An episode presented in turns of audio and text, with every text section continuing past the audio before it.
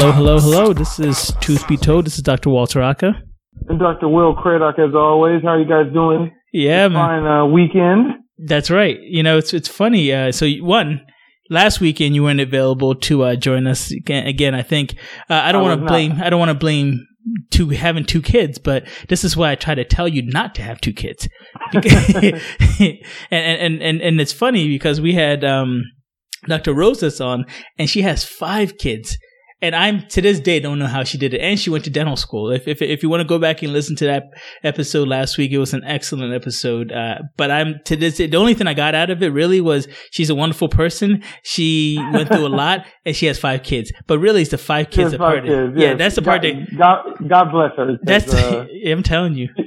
She must not need sleep. Right. Because I only have 2 in diapers, and I did none. So. Yo, and the fact that she actually went through dental school with these 5 kids. Oh, my God. Yeah. I got to give her a salute to that one. I know that's right. Lord knows that's hard.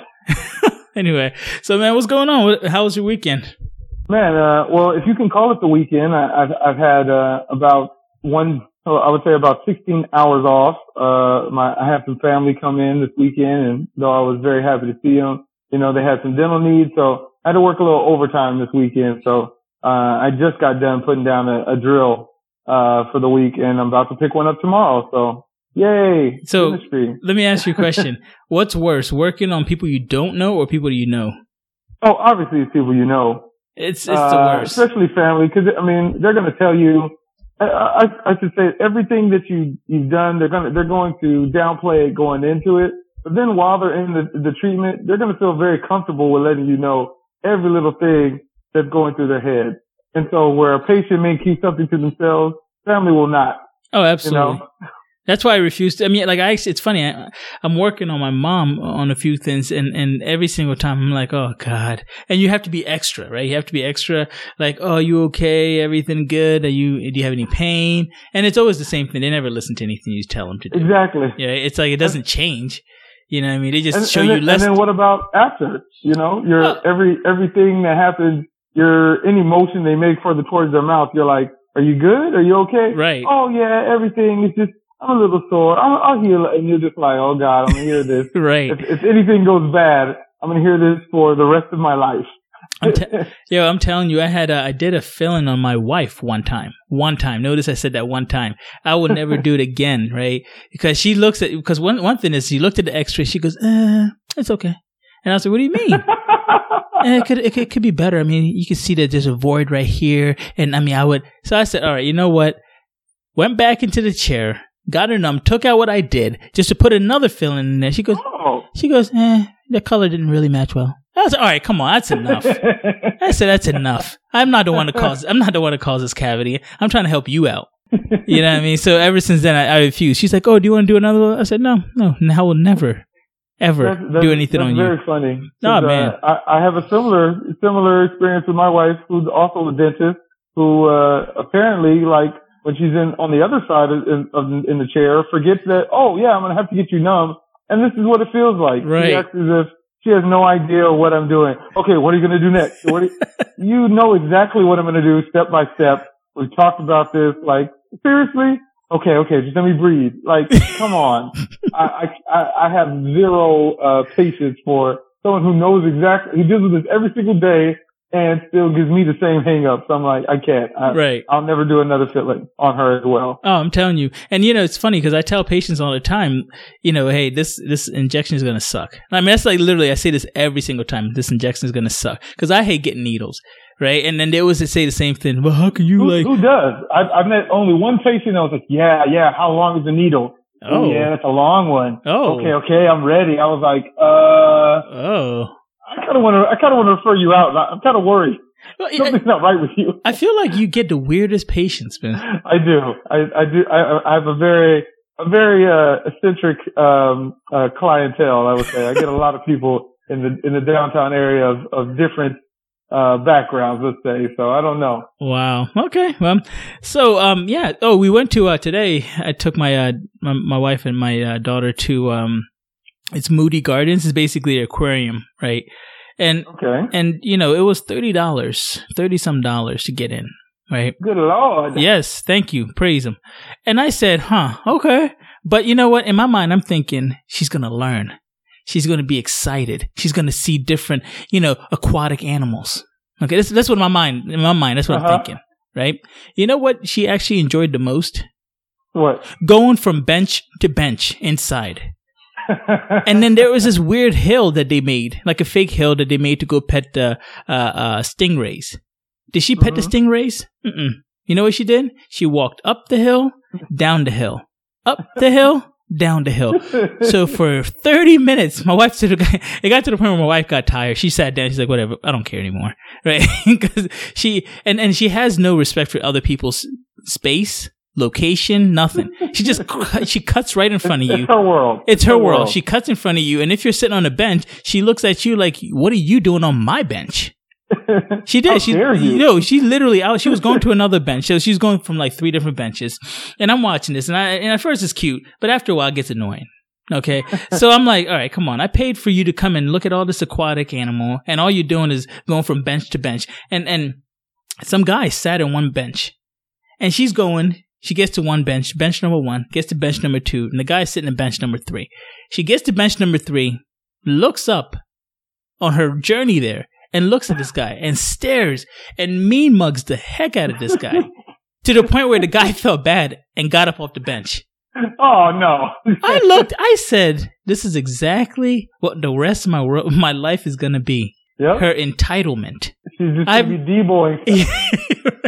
I've never called a child entitled until today. And it was my own child. Exactly. And so, she's only 1 year old. Yes. So. This is the basement level of entitlement. Wait till she can actually talk and request things verbally to you at nauseum. Bro, it was crazy, man. I just said, okay, well, we're never coming back here again. Yeah, that was a waste. Of my money. So was it $30 each? It was $30 for my wife and myself because she was free, right? Oh, okay. So good. Really, I was about to have a conniption. I was like. $90 for this experience? I could take you to the park. I'll only charge you $60. Oh, you're too kind. But the funny thing was, I said the same. I said we could have stood outside for her to go through benches, and she's like, "But it's air conditioned." That's my wife's explanation for why I wasted money. Well, it's air conditioned in here. Go to the mall. Thank you. I was like, at least the mall is free. You know what I mean? But in all honesty, I think we would have done more damage at the mall knowing the 2 people that I was going with. So it might have been cheaper to go to this aquarium. Her entitlement, she would have walked in the Gucci store and looked at the sales rep there like, I'm here. Where's your baby Gucci? Exactly. Started pointing to some expensive stuff. I'm like, but what about the clearance aisle? Mm-hmm. And start crying. So yes, I recommend you not taking any child that's younger than 8. Because honestly, if you take an 8-year-old and they act a fool, you can be like, okay, you know what? You owe me that money back. I can't charge much. I can't charge my child yet.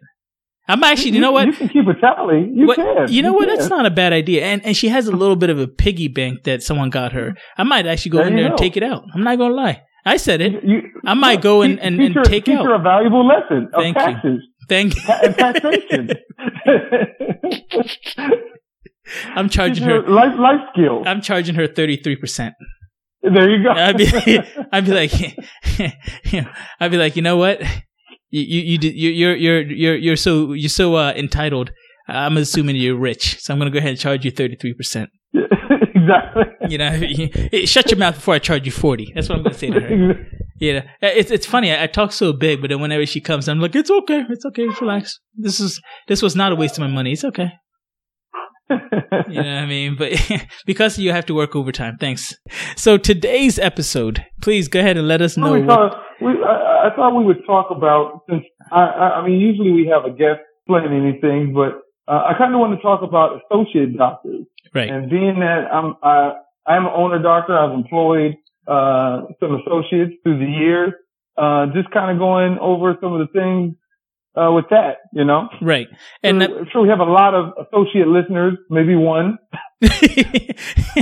Well, there's 2. I have another person that. Oh, there we go. It'll be 2 of them. We're moving things in the right direction. Right. I need them to pay attention, though, because I think today is going to be an eye-opener. And next week, what we'll do is we'll bring associates on to basically tell the other half of the story. Yeah, there we go. That, I think that's fair. You know what I mean? So today is your turn to complain, you know, bitch, whatever you want to do. This is all you. No one else is going to say anything to you. Well, I mean, let's be honest. Like, we all start off as associates, most right. of us, mm-hmm. right? Mm-hmm. I mean, for those that just got out of school and immediately were like, I'm here, I'm going to buy my own. I mean, good for you. Daddy didn't leave me that type of money, so. And you're upset. Can you hear my bitterness already? And okay. You're upset. No, but you know, as an associate, you know, what is dentistry for you? It's a job. It's a lifestyle. You know, you come out of school, you're thinking, hey, the world is mine.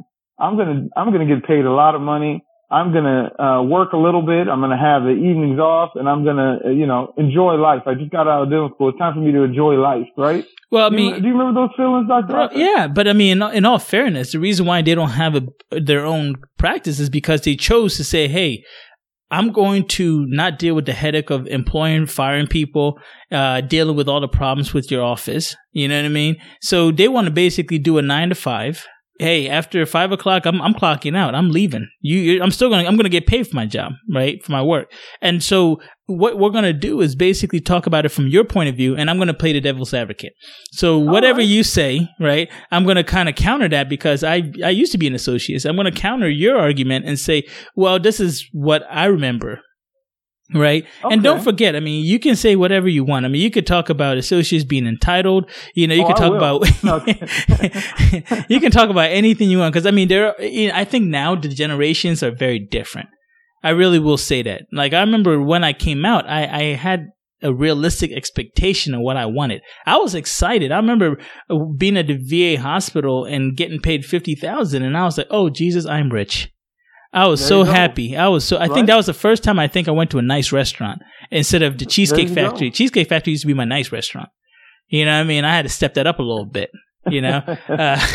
So that's what I'm saying. It's kind of like, you know, when you get out, to me anyway, back in the day, we had a little bit more realistic expectation. But now you have Instagram. You have these Instagram hoe doctors and dentists out there that you know, want to put old doctors and dentists. I think that's what that thing. I think that's a hashtag out there. I don't know. I might just make that up. But they're out there now, and they're showing everything from, you know, nice Rolexes and private jets and stuff. And I'm thinking to myself, one, you are one in a million. Let's be real. The average dentist, what averages now is gone down to from 160, 70 to maybe 140, 130. You know what I mean? I can look it up. It depends on what city you're in. I think it's around like 120 for Utah, which has the most dentists per capita. Well, there you go. I think it's like one dentist per 3 people there. But no, I mean, honestly, like you said, the it's different when now than it was before, right? There wasn't as many dentists. There wasn't as much competition, but I think some of the things are still the same. Tell me if you disagree. So when I came out, I was associate. The first thing I wanted, first thing I craved was mentorship, right? Right? Yeah. I want to go somewhere where I can learn. Hopefully they let me, you know, I hone my skills. I get better. I get faster. I learn a little bit about the business. And, you know, maybe this person gives me their practice when they're done with it, right? That to me was like going into school and getting ready to come out. That was like, oh, that's kind of what I heard from everybody. Like, yeah, this is my plan. You know, for I would say a large majority of associates coming out, like mentorship, so that in the future I can grow. Right. Right. I still feel like that is the biggest thing, but I think that we all have different ideas of what mentorship is. Let me explain. When I came out, I was expecting, okay, to be mentored. Whoever's mentoring me is going to expect a lot from me. Right? Right. They're going to expect me to, you know, bust my ass and learn, and work hard to get what I'm asking for or get the knowledge that I want. And I'm going to have to spend some extra time looking at what they do, following them around, learning from them in order to get those skills. Is that reasonable? So you're saying that this is not happening now? I'm saying it's a little different now. Now it's like, I want to be mentored. But I want to be mentored in the most comfortable way, which is for me, which is like, I need you to figure out how to teach me. I need you to give me this. I need you to put it in my head. I need you to make me faster without me trying. Like that, that's not mentorship. That's like basically telling someone to like make you better, but there's nothing in it for them. Like you have to compromise. You have to meet each other. And I've had associates that, I'll say definitely, you know, wanted to learn, were willing to put in the hours, willing to put in the time. And they really looked at it as, okay, this is my craft. I need to learn every day. I'm going to try to get better. And then I've had others that just look like, well, I said I wanted to get better and I showed up here. So why isn't it happening? Like, and that type of entitlement is a good intro that we started off with. That type of entitlement, it stunts their growth. And you see those associates who jump from office to office, basically complaining that they're never getting anything. But what are they really doing different to learn? Like, are they really going hard as they should have been doing in dental school? Like, are they spending extra time on prep? Are they, you know, looking at literature? Are they like shadowing the main doc? Are they asking the main doc specifically, you know, for things that can help them? Like, hey, I'm really bad at oral surgery, or I'm not as good as I want to be. What do you do to go faster with oral surgery to be better? You know, those are the type of things that I would ask when I was trying to be mentored. But I find it now, it's just like, you know, when you ask them, okay, what do you want to learn? And they're like, oh, I'm great at everything. You are? Okay. I just want to know how to run it. You know, like they're so prideful to even tell you what it is they're deficient at. And you know, I mean, it's like you work with somebody for a little while and you can look and say, oh, you know, yeah, well, that occlusal composite took you a couple hours there, you know? But okay, here. You want to go over that? Like, well, here. No joke. I've had an associate that did, a occlusal composite for 2 hours. So that's the filling on top of the tooth. Yeah. Yeah. For those that don't know, that is the most simple procedure, I guess you could say. Yeah.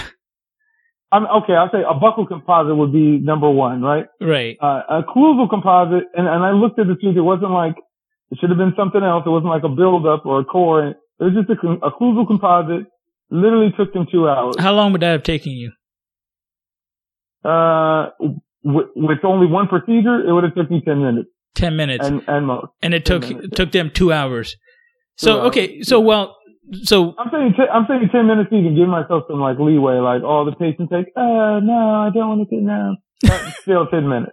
Just like that. So, okay, here's a question. I don't understand where that voice came from, but here's a question I have for you. Ready? So last week, right, when we talked, we basically learned that the requirements in school isn't that much. They come out of school with so little requirement to graduate and to be dentists, right? It was like 7 crowns and like 3 dentures and maybe like 50 or 70 fillings, right?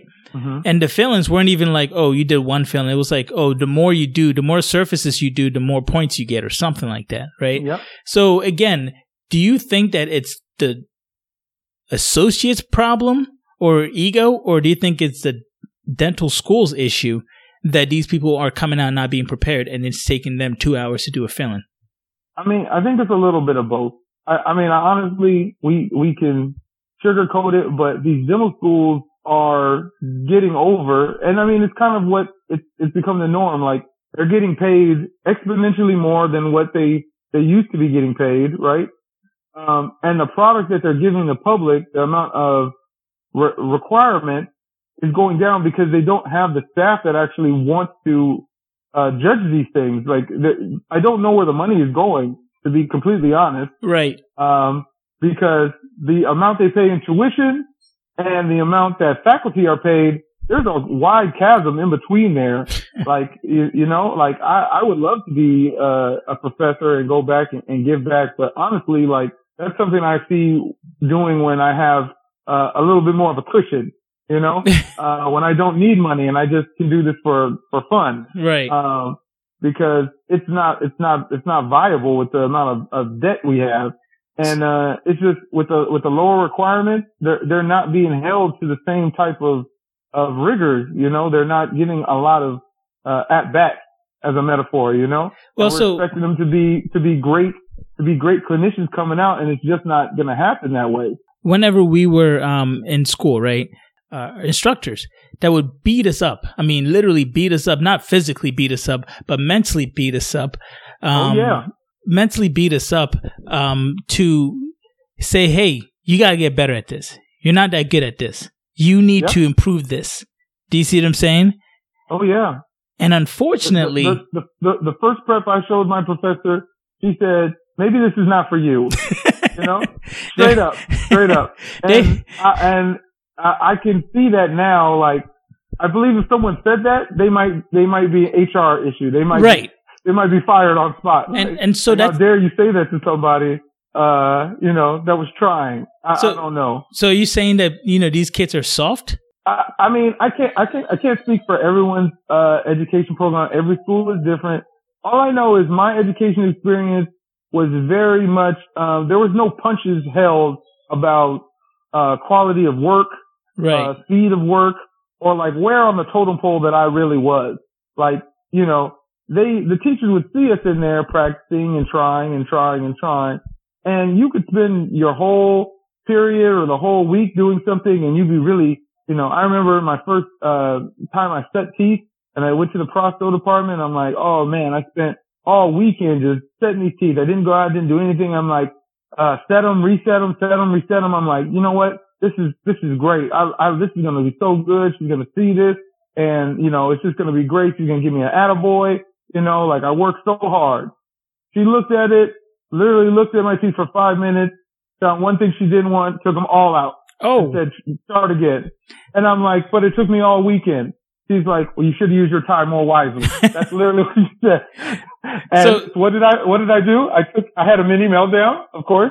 I said a few choice words under my breath to myself. But then I went right back at it, you know, and did it again. Okay. And it, you know, is that constantly feeling like you can be better. That was, And when, you know, graduation comes and, you know, you're actually going to be matriculating, you're going to be passed, those same professors, you know, they'll be honest with you. Yeah, it wasn't the worst case I've ever seen. You did actually a pretty good job, but I wasn't going to tell you that on your first attempt so that you think you have it down. I need you to practice more. This is your craft. You're going to be doing this forever, and people are going to be dependent on you to give them the best. So why am I going to build up your ego right now when you're at the beginning of your career? Like, okay, well, here, I have to respect that. But here, so are you saying that associates that you've worked with have egos? Oh, yes. Everyone has an ego, but no, I'm talking about to that level where they don't think they need to improve. I'll say it like this: the associates that I've seen, I would say more than half of them, even fresh out of school. I've had associates that had more experience, and so they were different. They were more, they had a better kind of gauge, but associates fresh out of school, applying or interviewing or, you know, that I've worked with or seen, yes, they are very entitled and very, they're very uncognizant of their own skills or where they're at. Okay. I had an associate that never worked a day in his life. They came to me and basically told me that if he was to work for me, that he wanted to do nothing but full mouth rehab, and that he wanted all of the cases that were mine to be transferred to him because that's what he wanted to specialize in. So I said, oh, that's great. You must have did a lot. Oh, yeah, I did a lot of cases when I was in school. Okay. How many? Oh, about 4 or 5. Oh, so you did the whole case. And I'm like, wow, man, that's awesome. You must have been like the one at your school. Oh, no, I did it with faculty and also, but how many cases did you do completely on your own where no one else touched them? Oh, no, all the cases were built. So you've never done a case before. And you're telling me you want my cases from day one, and this is your first day as a dentist? Yeah, that's not happening. But he said it with such, like, arrogance, like, oh, no, this is what I do. I'm the man. I'm here now. Okay. I'm like, oh, so Crossville residency, you did that? You must have just, no, I've never done that. Oh, right. Okay, so, you know, specialty training after school, you know, I mean, AGD program, like no. I was just born, I'm just gifted to do this. Okay. I'm just better. Well, okay, what about money, right? Because a lot of the issues that I hear from associates is, look, I'm not getting paid enough to make a living because I have to pay my student loans off. I want to, you know, live the life that I thought I was going to get. Talk about that. Well, for me, when I went to school and I took out loans for school, the whole time there was very, very little talk about how much money am I actually taking out? How, what is that actually going to be? How much money am I actually going to have to pay back for the amount I'm taking out now? And what will that money do? It was always, don't worry about the money. You're gonna make so much money. It's gonna be so easy for you to pay it back. Right, but they're not though. So that's what I'm saying. So how do you justify or at least tell the associates who aren't making anything? They're not making much. What they thought they were gonna make.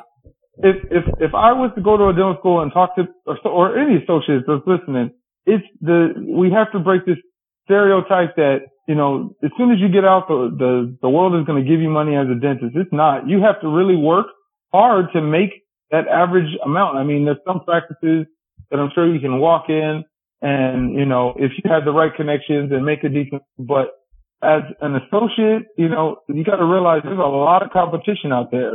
You know, the dental aid for retirement, I think when I came out, in 2010, it was, you know, it went up like 7%, like basically 7% of the dentists that were scheduled to retire didn't retire because they hadn't met their financial goals yet. So they stayed in as a competition level, right? And that number is only like grown. I know dentists aren't retiring like they used to. Right. You know? Well, but I mean, you still haven't really answered anything. I mean, how do you get associates to no, it's true, right? How do you get associates to make a living, right? Because in their mind, so let's just work say harder, that they have to spend work harder. They have to spend $2,000 and be available. I'm being serious. Like, okay. Don't like if someone's asking you to work Saturdays, work Saturdays. Someone do everything that you would do in dental school to get by. Like, do the extra work. It's as simple as put.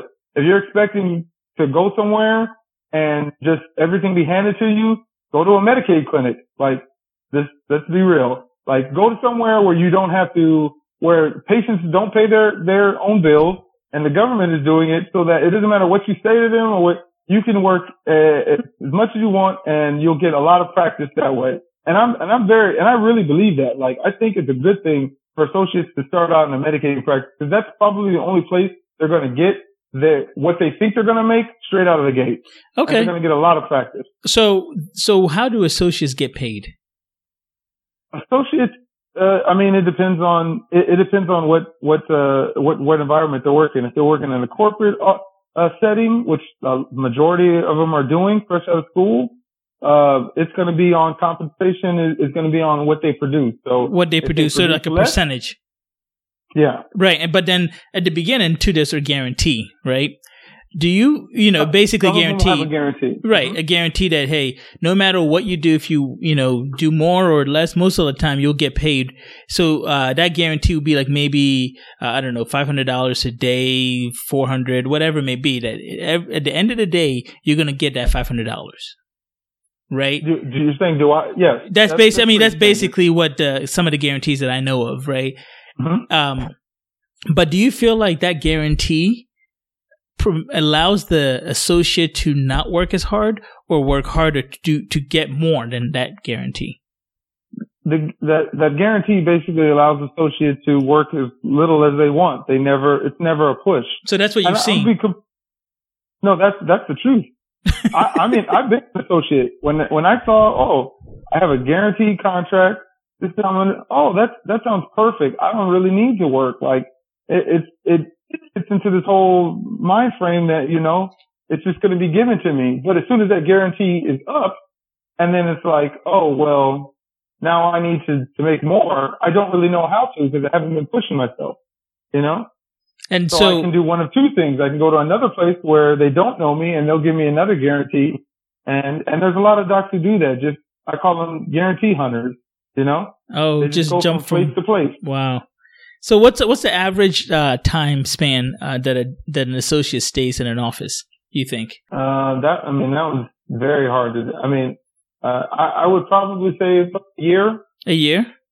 Yeah. I'd probably say the average about that. And that's, not me looking up numbers or anything. That's just I think it would be somewhere around a year. And why do you think that is? Because the guarantee ran out, or? Usually a guarantee would be between 3 to 6 months in my experience, like in different places. Like, right. usually 6 months is kind of the norm. Maybe it's getting, I think a lot of places are realizing that a lot of associates are doing this, and so they're cutting it back to like 3 months. But, yeah, so you would say figure for the first 6 months they're on guarantee. You're basically giving the doctor a chance to ramp up and see how good of a provider they are. But if the associate is that whole 6 months is not trying to push themselves and they're waiting until they get off guarantee to push themselves, a lot of times either they can't because they don't have the hand skills to like take that next step, or they don't know, you know, how to close cases or whatever it is, or how to like, you know, time management. It's just not going to work. They're going to wind up getting frustrated when their paycheck goes down, a lot. And they're going to be like, why am I doing this? I'm so stressed. It's so, that's what I get from it's so stressful now. And the issue is just because, you know, they didn't do the proper steps ahead of time to get them in the place that would make it comfortable for them once the guarantee is off. Got you. And so here's the last part, right? Firing or terminating or separating ways with your associate. What do you think? What do you think is the number one reason why associates are either fired, terminated, or leave? It's over money 100% of the time. But in my experience, right? I'm just being like I've been blessed to have the actual associates that I actually work with. I would say I've gotten along with the majority of them. We never had a problem of clashing of heads or nothing like that. So the environment wasn't the issue. It was usually just came down to, hey, I need to make a certain amount of money. This is what I'm expecting to make. This is how much money I need to pay my bills and loans and all that. That's really what it comes down to. And if they feel like they can't make it, then they're going to look for somewhere they can. And I mean, that's it should be anybody's mentality, honestly. Like, that's my mentality. If I have a family to feed, if baby's got to eat, so I got to work, you know, I got to get this. So I totally understand that. And so with that being said, do you blame them that they are leaving for that reason? And what can you tell them to basically help them out? This is advice from an owner doctor to associates. What advice would you give them? And we'll end here. My advice would be the most successful associates never want to be on the guarantee. They look at the guarantee as something that if your guarantee is 6 months, you should be looking at it as I want to get more than this guarantee within the first 3. I want to act as if it's month number 1, like I don't have a guarantee. And I always want to look at what my paycheck would be if I didn't get that guarantee that month. Because I think that's the biggest issue is that the associate that doesn't seem to care, or I mean, like, I got paid and it was good, so I'm not even going to worry about it. No, go back and see what the difference would be from what you would have made if you weren't on the guarantee. And if that difference is shocking to you, know that you need to work harder. Know that that's a problem, you know? Because then when you're off the guarantee, you won't be shocked. You'll already be ahead of it. And honestly, you already know, like, hey, I think I can do this, or I don't think I can do it. And you'll be able to work with the owner or the lead doctor to figure out ways that you can get more compensation or be more happy or whatever it is long before your guarantee runs up. The guarantee is basically supposed to give you like a runway, a chance to get used to the practice, used to the patient, used to the flow, the workflow. And so by the time you reach that time when the guarantee is off, you're already established. You already have patients that know you. You already have a way you do work, and you already have a way that's successful. But when you look at the guarantee, it's just, oh, this is like time off. Like, I just come to work and I clock out and I don't really care about what happens in between. And then when the guarantee's up, it's just like a rude awakening. It's just like, wait, what? Like, oh, you mean there were like that I didn't make as much as I thought I was making? No, you didn't produce as much as you thought you were. And so that's why you're not being compensated what you were before. Okay. So, okay. Well, man, this is actually pretty good. I hope that associates honestly listen to this. And what I would love to do would be to have, like, I'm not sure if it's your associate or anybody, you know, sit down and talk to an owner doc. So be basically both that you guys kind of go back and forth. That's my dream.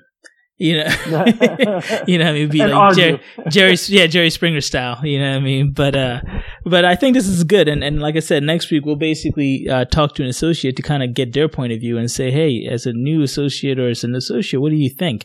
You know, how do we improve all this? You know what I mean? So, yeah, man, but thank you very much. I think this was great, man. I really do. I hope that people enjoyed this and learned a good amount, and we'll go from there. All right? All right, man. All right, brother. We'll talk. Enjoy your guys' weekend. We'll talk to you later. Yes, sir. Enjoy. Bye. Thank you for listening to Tooth Be Told. If you have any questions or comments, please email us at realdentist@gmail.com. That's realdentist, R-E-A-L, dentist@gmail.com. Remember, the opinions on this podcast are just that, our professional opinions. The final decision about your health should be made by you and a trusted dental professional.